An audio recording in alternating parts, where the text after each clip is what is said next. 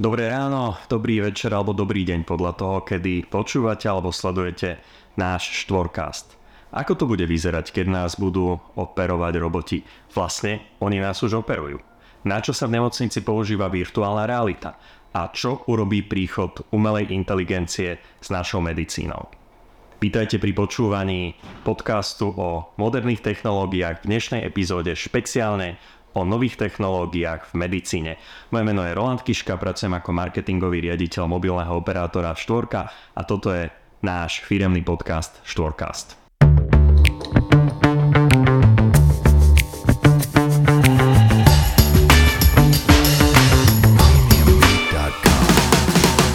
podcaste sa pravidelne bavíme o rôznych technológiách, ale jednu oblasť sme zatiaľ akýmsi spôsobom neúplne úmyselne opomenuli a to je zdravotníctvo, kde sa samozrejme deje tiež veľmi veľa a tá tretia technická revolúcia neobchádza ani, ani tento rezort. A presne o tom sa dnes budem baviť so Zozanou Čižmárikovou, marketingovou špecialistkou z Národného ústavu detských chorôb.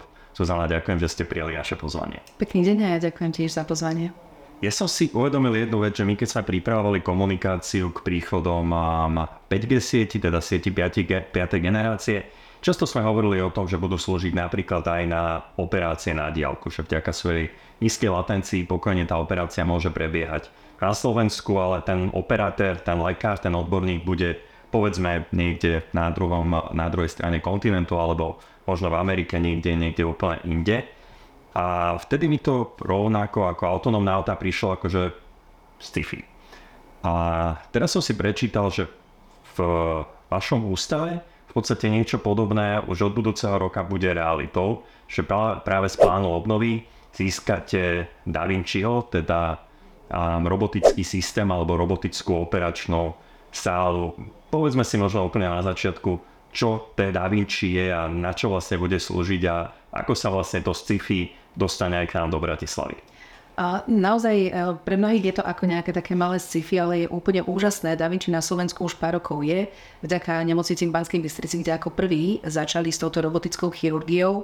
V Českej republike už máme 20 takýchto prístrojov Da Vinci a je úplne skvelé, že tento a budúci rok je naozaj veľký rozmach Da Vinci aj po slovenských nemocniciach a neskutočne sa tešíme, že budeme prvou detskou nemocnicou, ktorého Da Vinci bude mať, ale ak by sa mala vysvetliť možno tým, čo absolútne nevedia, čo to je, tak Da Vinci pôvodne bol vyvíjaný ako technológia pre armádu, kde presne sa zamýšľali nad tým, že keď majú vojakov na rôznych lodiach, kde nemajú špecialistov z celého sveta, a prichádza e, vojak, ktorý má diagnozu, ktorú nevie odoperovať špeciálny chirurg, tak presne aby mohli operovať e, na diálku. A tak vyvinuli vlastne Da Vinciho a vďaka tomu, že je to e, skvelá technológia, tak sa začala postupne zavádzať aj do klasických nemocníc štandardných, nie len vojenských. Čiže technológia armádna pôvodne prechádza do klasického zdravotníctva Da je skvelá technológia, aj keď naozaj v našich nemocniciach alebo v európskych nemocniciach to nie je tak, že vás niekto na diálku operuje, ale tá jednotka je práve v tej operačnej sále. Ale výhodou Da Vinciho je práve preto, že je to naozaj že skvelý robot, tak ako keby odoperuje za toho lekára to, to náročné, čo potrebuje, čo, kde sa potrebuje dostať No predstavte si tak, že e, Da Vinci nemá klb, hej, čiže jeho ruka sa môže hýbať 360 stupňov. Da Vinci má o mnoho tenčie ramena ako ktokoľvek. Nie je to ani endoskop, pre toho pacienta to znamená o mnoho menej dní rekonvalescencie. Lebo keď ešte pred 15 rokmi sme sa vôbec zamýšľali, či endoskopia áno alebo nie, a aké je to úžasná technológia, mali sme len malú ránu niekde na kolene alebo na bruchu a vedeli sme cez endoskop odoperovať uh, veci, tak teraz si ešte predstavme, že pre toho pacienta to bude ešte menší zásah, čo je úplne úžasné. Čiže pacient bude mať menej rezných rán, o mnoho menšie, o mnoho ďalej sa dostanú tie robotické ruky toho robota, toho lekára robotického, tam, kde sa bežne lekár nevie dostať. A je to naozaj že úžasná technológia, kde vy si viete dopredu modelovať aj ten orgán, či sa napríklad pri, vie sa to využívať aj pri potom rôznych transplantáciách a podobne. To som sa chcel spýtať, že akých typov operácií sa to bude týkať, o akých sa vlastne vôbec baví? Absolutne všetkých. Čiže kdekoľvek, čokoľvek neviete urobiť štandardným spôsobom a už je to náročné pre pacienta, tak viete využiť práve robota. U nás napríklad sa to najmä bude sústrediť na urologických operáciách, transplantáciách a podobne. Čiže viete operovať tak na všetko. Ako dlho bude trvať, kým sa s tým naši lekári naučia pracovať? Lebo jedna vec je technológia, ale pravdepodobne tam musí prebehnúť aj nejaké vzdelávanie. Asi ovládať takéhoto robota, hlavne ak má operovať detského pacienta, nebude úplne jednoduché. To je presne tá otázka, že niektorí lekári sa toho boja a nechcú a niektorí naopak to vítajú. Naši kolegovia už sa znovu samozrejme s Davinčím, pretože mnoho z nich hostujú aj na rôznych zahraničných klinikách a už operujú na týchto robotoch, čiže aj vďaka našim kolegom prišla taká tá ako keby uh, uh, poptávka, teraz to hovorím po česky, ale dopyt. snaha, dopyt, presne dopyt uh, potom, aby sme aj my mali uh, takúto technológiu pre našich pacientov, takže mnoho kolegov už na Davinčím pracuje Mnoho sa školia, samozrejme, každý musí byť preškolený. Jedno veľké školiace stredisko je aj vo Francúzsku, kde chodia kolegovia, aj teraz tam plánujú ísť, takže určite nikto nepríde k tomu pacientovi len tak. Nie je to len taká nejaká ľahká hra um, počítačová, kde sa rýchlo naučíte, ale treba sa naučiť pracovať aj s tým robotom. Druhá vec je, že, že pravdepodobne podobnú obavu môžu mať aj pacienti, vo vašom prípade teda často asi aj rodičia pacientov. Ako upokojiť človeka, že je to um, bezpečnejšie? Alebo že je to bezpečné? Ja si myslím, že to chce všetko čas. V Banskej Bystrici už, ak si pamätám dobre, minimálne 8 rokov operujú na Da Vinci a jednoducho je, pre toho pacienta je to bezpečnejšia operácia. Ten robot je o mnoho presnejší ako akákoľvek e, ruka chirurga. Samozrejme vždy za každým takým robotom je človek, on neoperuje sám, nikdy neviete ho nejako naprogramovať a urob, čiže tie chápadlá, tie ruky vždy riadí lekár, špecialista, ktorý je odučený, má svoje odskúšané a na takúto operáciu sa nikto nedostane bez skúsenosti. Čiže ten proces musí prebehnúť, musí mať nejaké certifikované papiere k tomu, aby to vedel robiť a stačí sa pozrieť na výsledky našich kolegov aj na Slovensku alebo v Čechách, aké sú za nimi a sú fakt, že úžasné. Takže v každom prípade na túto robotickú chirurgiu sa treba tešiť kde ten robot vie človeka nahradiť alebo mu pomôcť a kde naopak v tej medicíne pravdepodobne ten robot lekára alebo zdravotnícky personál nikdy nenahradí. Robot vždy bude podľa mňa support. Nikdy v živote nenahradia, nielen asi aj v medicíne, ale vždy za každým robotom musí byť ten človek jednoducho robotická alebo aj umelá inteligencia všeobecne v zdravotníctve je neskutočným supportom pre lekárov, pre sestry, pre ľudí všeobecne. Ak sa otvára tá otázka a mnohí ľudia tomu neveria alebo sa boja, tak možno si ani nevnímajú, že tá umelá inteligencia v zdravotníctve funguje už dlhodobo. Však už len to, že používame rengen, MR, CT, to všetko sú technológie, ktoré používame a v súčasnej dobe sa ich už takmer nikto nebojí a mnoho pacientov ani nerieši etiku, neetiku, či idem na také vyšetrenie, neidem endoskopické vyšetrenia. To, opäť sú to ďalšie technológie, ktoré používame. Takže... Ja sa budeme zubnej Ale našťastie existujú analgetika, takže vieme, vieme si pomôcť aj inak ale uh, naozaj, čiže v tomto prípade je to vždy support a podľa mňa vždy aj bude, robot nikdy nenahradí sestru. Robot nenahradí nikdy dotyk lekára, nikdy nenahradí ani úplnú komunikáciu lekára alebo sestry a v každom prípade robot nikdy nebude mať tú emóciu. A ešte predtým, keď sme sa rozprávali, bavili sme sa o príklade, ja to vždy rada používam, kde v Amerike skúšali robotickú sestru a bolo to veľmi zaujímavé, pretože bolo to naprogramované, ak chodíte do kaviarny, občas vám prinesie čaj alebo kávu, taký malý robot Uh, niečo vám aj pekne napíše alebo odkáže, vy môžete použiť tácku a presne takýto nejaký podobný robot bol na jednej klinike, ktorý chodil pomedzi pacientov, rozdával lieky, čaj a podobne ale tým, že bol robot a bol napojený na sieť nemocnice, tak mal všetky údaje a mal aj údaje napríklad o pacientov, ktorí zomreli. A prišiel rodinný príslušník navštíviť, alebo táto robotická sestra otvárala aj dvere a rodinným príslušníkom prišiel navštíviť uh, svojho rodinného príbuzného a robot mu od dvere oznámil, že už nemá koho navštíviť, lebo zomrel. Hej. Čiže vtedy sa aj tento projekt zastavil a naozaj začali sa riešiť aj tie etické že na jednej strane sa veľmi tešíme z tej technológie, ale na druhej strane nevnímame možno presne aj tie etické problémy, legislatívu, zákony, čo môže, čo nemôže.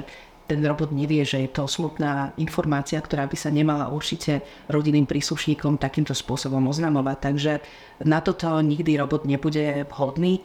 Tiež si napríklad neviem predstaviť, kým v banke už využívate hologram a prídete k nejakej slečne, ktorá s vami vyrieši základné problémy, tak neviem si predstaviť na urgentnom príjme, že nejaký hologram bude hovoriť, ale však upokojite sa, máte čas a, a príde tam nazorený, nahnevaný, vystresovaný rodič s chorým dieťaťom a tam ten hologram nevie vyriešiť emóciou, že ten rodič je nešťastný, bojí sa alebo čokoľvek. Takže človeka robot v zdravotníctve nenahradí podľa mňa nikdy, nehovor nikdy, ale predpokladám, že dlhé, dlhé roky nie. Na toto ale ministerstvo ešte pod bývalým vedením avizovalo teda spustenie nejakej aplikácie, ktorá by mala tie prvotné um, otázky, povedzme aj rodiča alebo pacienta vyriešiť. Čiže...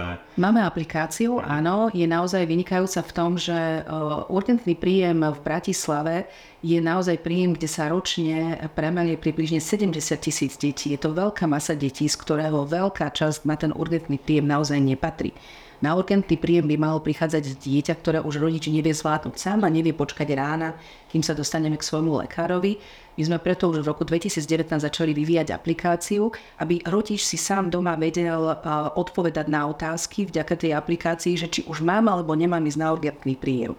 Čiže vy keď si tam dáte svoje dieťa, založíte si ako keby svoj účet, tak môžete prejsť, dajme tomu teplotu, čiže aplikácia presne rieši, že teplota nad, aký, uh, nad akú výšku už je na urgentný príjem, viem ju, viem ju znížiť, neviem ju znížiť.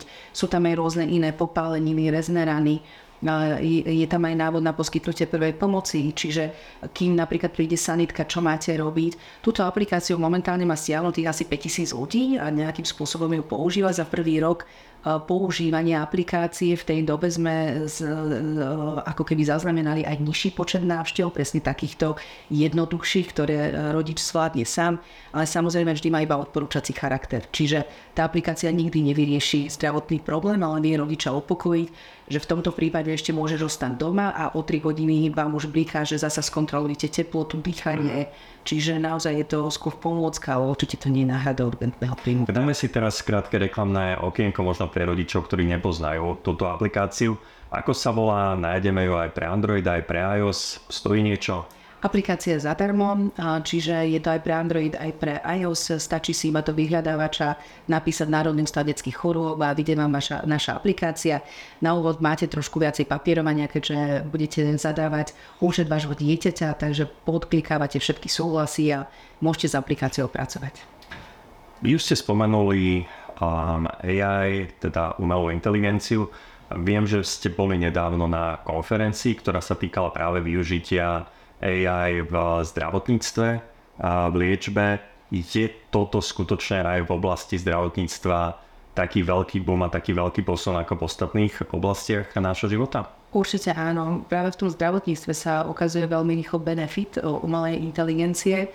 Viem, že napríklad oftalmológovia sa e, veľmi teraz sústreďujú na vyvíjanie aplikácie, aby ste si v domácom prostredí napríklad vedeli odmerať aj očný tlak presne, ne, treba sa toho bať, netreba sa toho bať. Niekedy sme si nevedeli predstaviť, že si doma odmeráme tlak, alebo počas covidu sme si merali pulzometer a výšku nášho kyslíka v krvi, čiže toto sú všetko jednoduché technológie, ktoré nám zasa nenahradia lekára, ale pomôžu napríklad diagnostika, aby ste zistili, či mám k tomu lekárovi ísť, alebo nemám k tomu lekárovi ísť. A to sú len také malé veci, ktoré vieme urobiť v domácom prostredí, že tá technológia nám pomôže doma, že už len moderné hodinky merajú vám puls, e, povedia vám, že kedy máte oddychovať, kedy ste nervózni, kedy nie. Čiže naozaj e, je, je to e, veľkými krokmi vpred, kde medicína ide. Druhá vec je samozrejme vzdelávanie lekárov v tom, tretia vec sú peniaze, priestory, kde ich budete vzdelávať, čiže sú vo svete mnohé, mnohé programy, ktoré sa ešte len riešia, ktoré prichádzajú, ale ide to absolútne mílovými krokmi dopredu. Moja obľúbená téma gamifikácia. Viem, že v podstate aj tá sa dostala do medicíny a bavili sme sa o tom, že využívajú sa rôzne hry, napríklad pri oftalmológii, špeciálne vo vašom ústave. Ako to teda prebieha? Je to už teda pre tie deti väčšia zábava, ako my keď sme boli mali a chodili sme k tomu očnému? Určite áno, tí, čo máme deti, tak vieme veľmi dobre, keď vám povie lekár, teraz musíte cvičiť nejakú tú očnú jogu, alebo dajme tomu fyzioterapeut vám povie cvičenia na, na kríže, tak je veľmi ťažké dieťaťu povedať, že tak poď si teraz cvičiť do hra dole a neviem kde.